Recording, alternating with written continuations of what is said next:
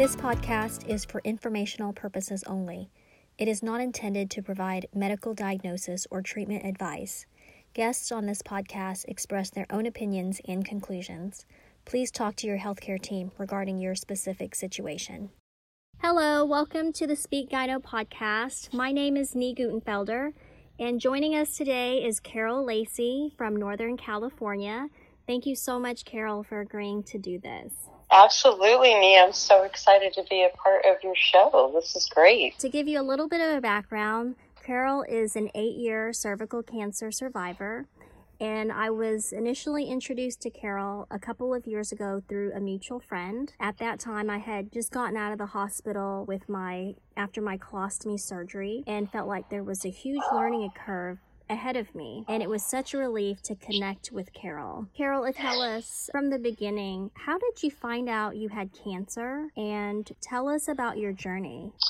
So I had been diagnosed with HPV in 2009.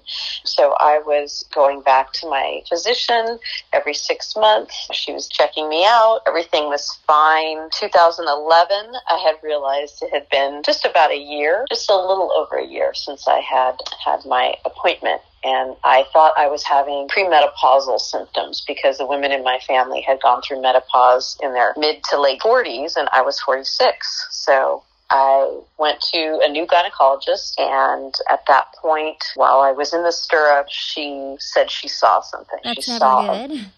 Never good, never good when they can see something with the naked eye. Um, so, you know, unfortunately, I got a call back from her, and this was right before the Memorial weekend because I remember it was that Friday, and she told me, yes, that I had cervical cancer. So, and you know, when you are given that diagnosis, the world just sort of stops and you freeze and time just sort of stands still. And you're listening. I'm listening to her standing there at work, but I'm not sure I even remember one thing she said after I had cancer. Uh, I immediately met with a kind of a gynecological oncologist, and there with me was my partner, my husband, who was not my husband yet, and we were both facing this together. So I had pre surgery chemotherapy to shrink the tumor. I had a radical hysterectomy. And during that surgery, where they took out 15 lymph nodes, one of those became cancerous. So I did some post surgery chemotherapy and then about 28 rounds of radiation. Again, those war analogies that so many people use, you know, a battle, you know, I was fighting for my life. I really, those really resonated with me. I definitely felt like this was war against my body. And then 10 months later, after that, through a scan, we saw that the tumor came back. And um, I was being faced with a very unfamiliar surgery called a pelvic exenteration, which basically removes everything below my belt bladder, colon, um, in my case, the remainder of my vagina. And it leaves, I now live with what's called a urostomy and a colostomy. So the urostomy is there to do the things that my bladder would normally do. So I have what looks like little nipples on my abdomen area where my waist comes out and I have bags attached to those little nipples to hold on my waist. And that's what an ostomy is. A urostomy and then a colostomy would be where your poop is, and urostomy is where your pee is. Even after that surgery, I went through one more reoccurrence and went through a clinical trial, which wasn't personally successful for me, but I was really glad that I participated in it. And then we went through another regiment of carbotaxol and Avastin, and that was three years ago, which was my last chemo. And I am now, yay, in remission for three years. So, you know, for the first five years of this eight uh, year journey, I was, like I said, pretty much a fight. So, yay for being in remission. Yay, yay, yay. Love it. Love it. Love hearing Mhm, that. Me too. Do you find that you're able to do most of the things that you like doing before cancer, before the ostomy versus today? Yeah, I am. I still do what I did before. My husband and I are, are pretty avid hikers. You know, we live again in Northern California, so we're surrounded by beautiful mountains. So we hike, I swim, I hot tub, we go Wow. camping. You know, we do everything we did before. Nothing has stopped me. Cancer has not stopped me, and ostomies certainly have not stopped me. Okay, the one thing I don't do is I don't wear white pants. Oh, which I don't think that's a good idea just in general. I am with you.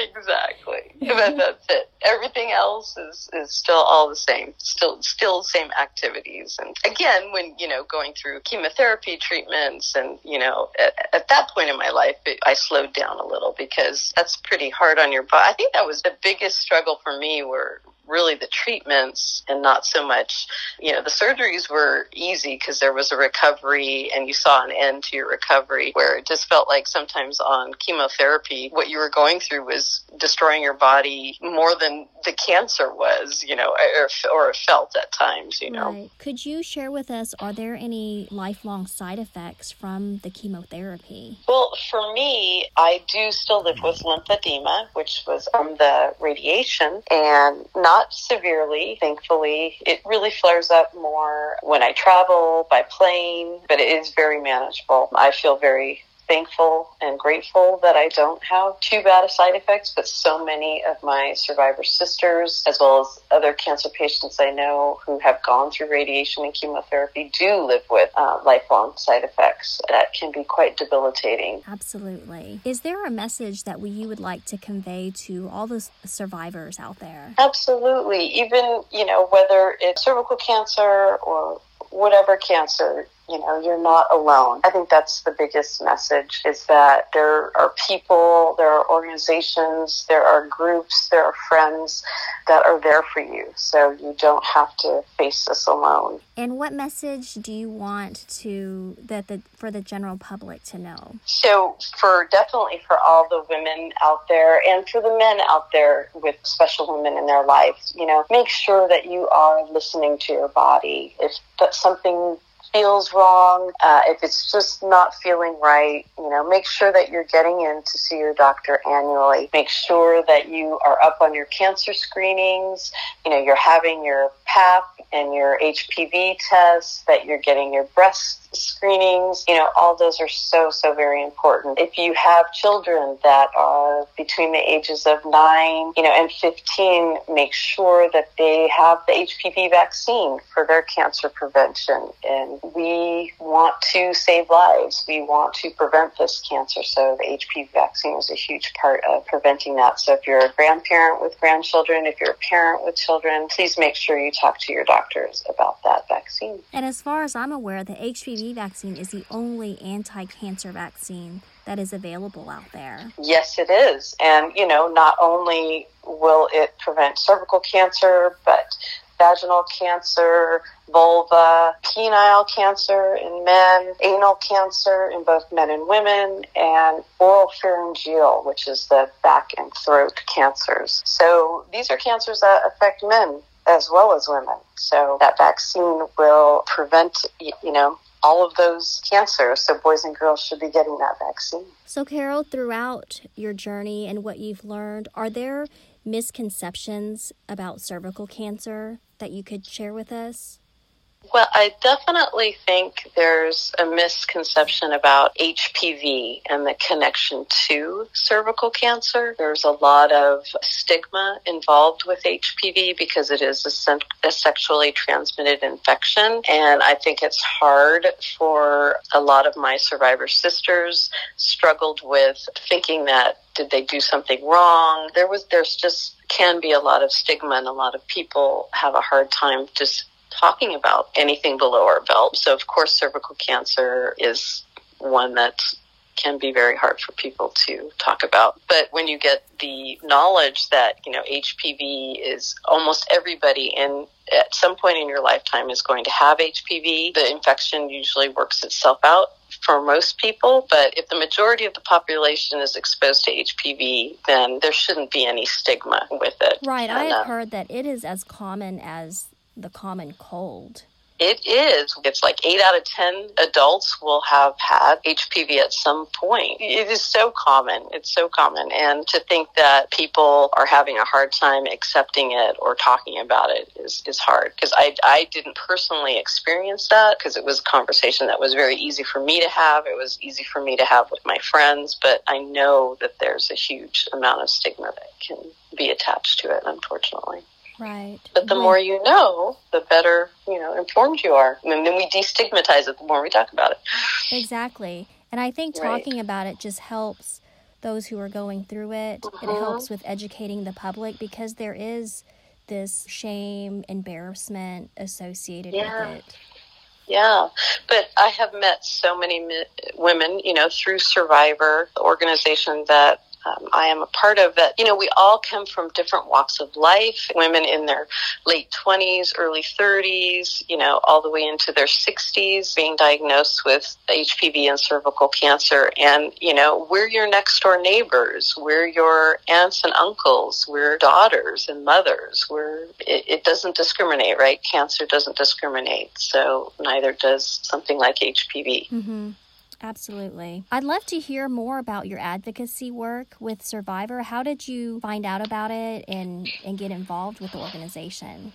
Oh, well, gosh. So it must have been almost three years ago now. I was just, you know, reading a, uh, it was a, it was January and it was an article. The American Cancer Society has an online newsletter and I was reading about this woman named Tamika Felder and her organization Cervivor, and that's C E R V I V O R. And mm-hmm. I thought, oh my gosh, I had yet to even meet another cervical cancer survivor at this point in my, my cancer journey. And to know that there was this whole organization of you know, cervical cancer survivors, I thought, oh my gosh. So I immediately went to their website, cervivor.org, and I just kept reading. And on the website, there were just stories of women just like me, you know, similar diagnosis, just, you know, kind of similar stories. And I mean, I was just reading story after story, and I thought, oh my gosh, this is amazing. I finally felt like I found someone that I could connect with and have these conversations with. So I had reached out, I had shared my story, posted my story on the website. From then on, I went to their Cervivor school, which was an amazing event where I got to meet a lot of these women that I had connected with online because Cervivor is very much an online community. We have Facebook page, Twitter, Instagram, and so all these women that I was meeting online and, you know, sharing stories and, hey, what did, how did you feel when you went through this and blah, blah, blah. I, you know, got to meet a lot of them in person at Cervivor School and those friendships developed. It was the first time that I got to learn about deeper about HPV, its connection to cervical cancer and how we as, you know, empowered patient advocates can take that message to our communities about cancer prevention and how to take care of ourselves and our families. That is so important. And I, I really appreciate the work that you do. I'm actually part of the Cervivor Facebook page, and it, there is a lot of value. It's a private Facebook page where we can yes. ask questions, and it's, there's this yeah. whole community of women like you said, there is, yeah. And you can ask any question, and you don't feel like you're being judged or that someone's going to think, "Oh my gosh, that was," you know. There, there's no, there's no judgment. There's no, there's just everybody has been there. And, right. you know, that's a wonderful feeling. And I'm so glad that you are part of that community too. It's definitely a very, very safe space. Yes. Lastly, we'll finish up with this, Carol. So there is a mantra that you live by. Could you share with us what it is and where did it come from? Oh, absolutely. So my mantra, my hashtag is more sunny days. I spent a lot of time with my great aunt Anna growing up. And, you know, she was just this fabulous, she was my fashion icon, beauty icon. She was a wonderful, wonderful person. But it was always funny. Every time I would ask her her age, she would always say, honey, I stopped counting the years and I only count my sunny days. So, you know, living with cancer, you just, you know, it's all about counting your sunny days. So when I went into surgery for my pelvic exenteration surgery, I kept hearing that. I kept hearing her voice, more sunny days days, more sunny days. And so it just became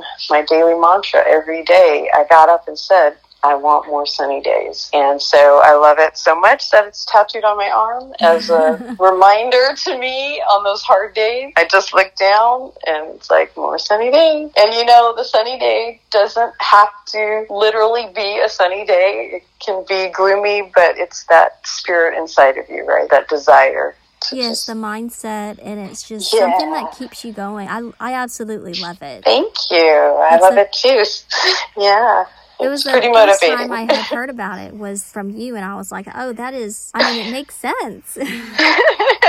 it's simple, right? I'm a simple girl. It's a simple saying, right? yeah. Well, Carol, it is truly an honor to know you and to hear your amazing story. Thank you so much again for your time. Oh, thank you so much. It has been a pleasure, and I admire you for this work that you're doing and these conversations that you're having. I can't wait to listen to them all. Thank you so much. Thank you. And thank you all for listening. To find out more information, please go to our website, speakgyno.org. And as always, may we empower you, inspire you, and spark conversations.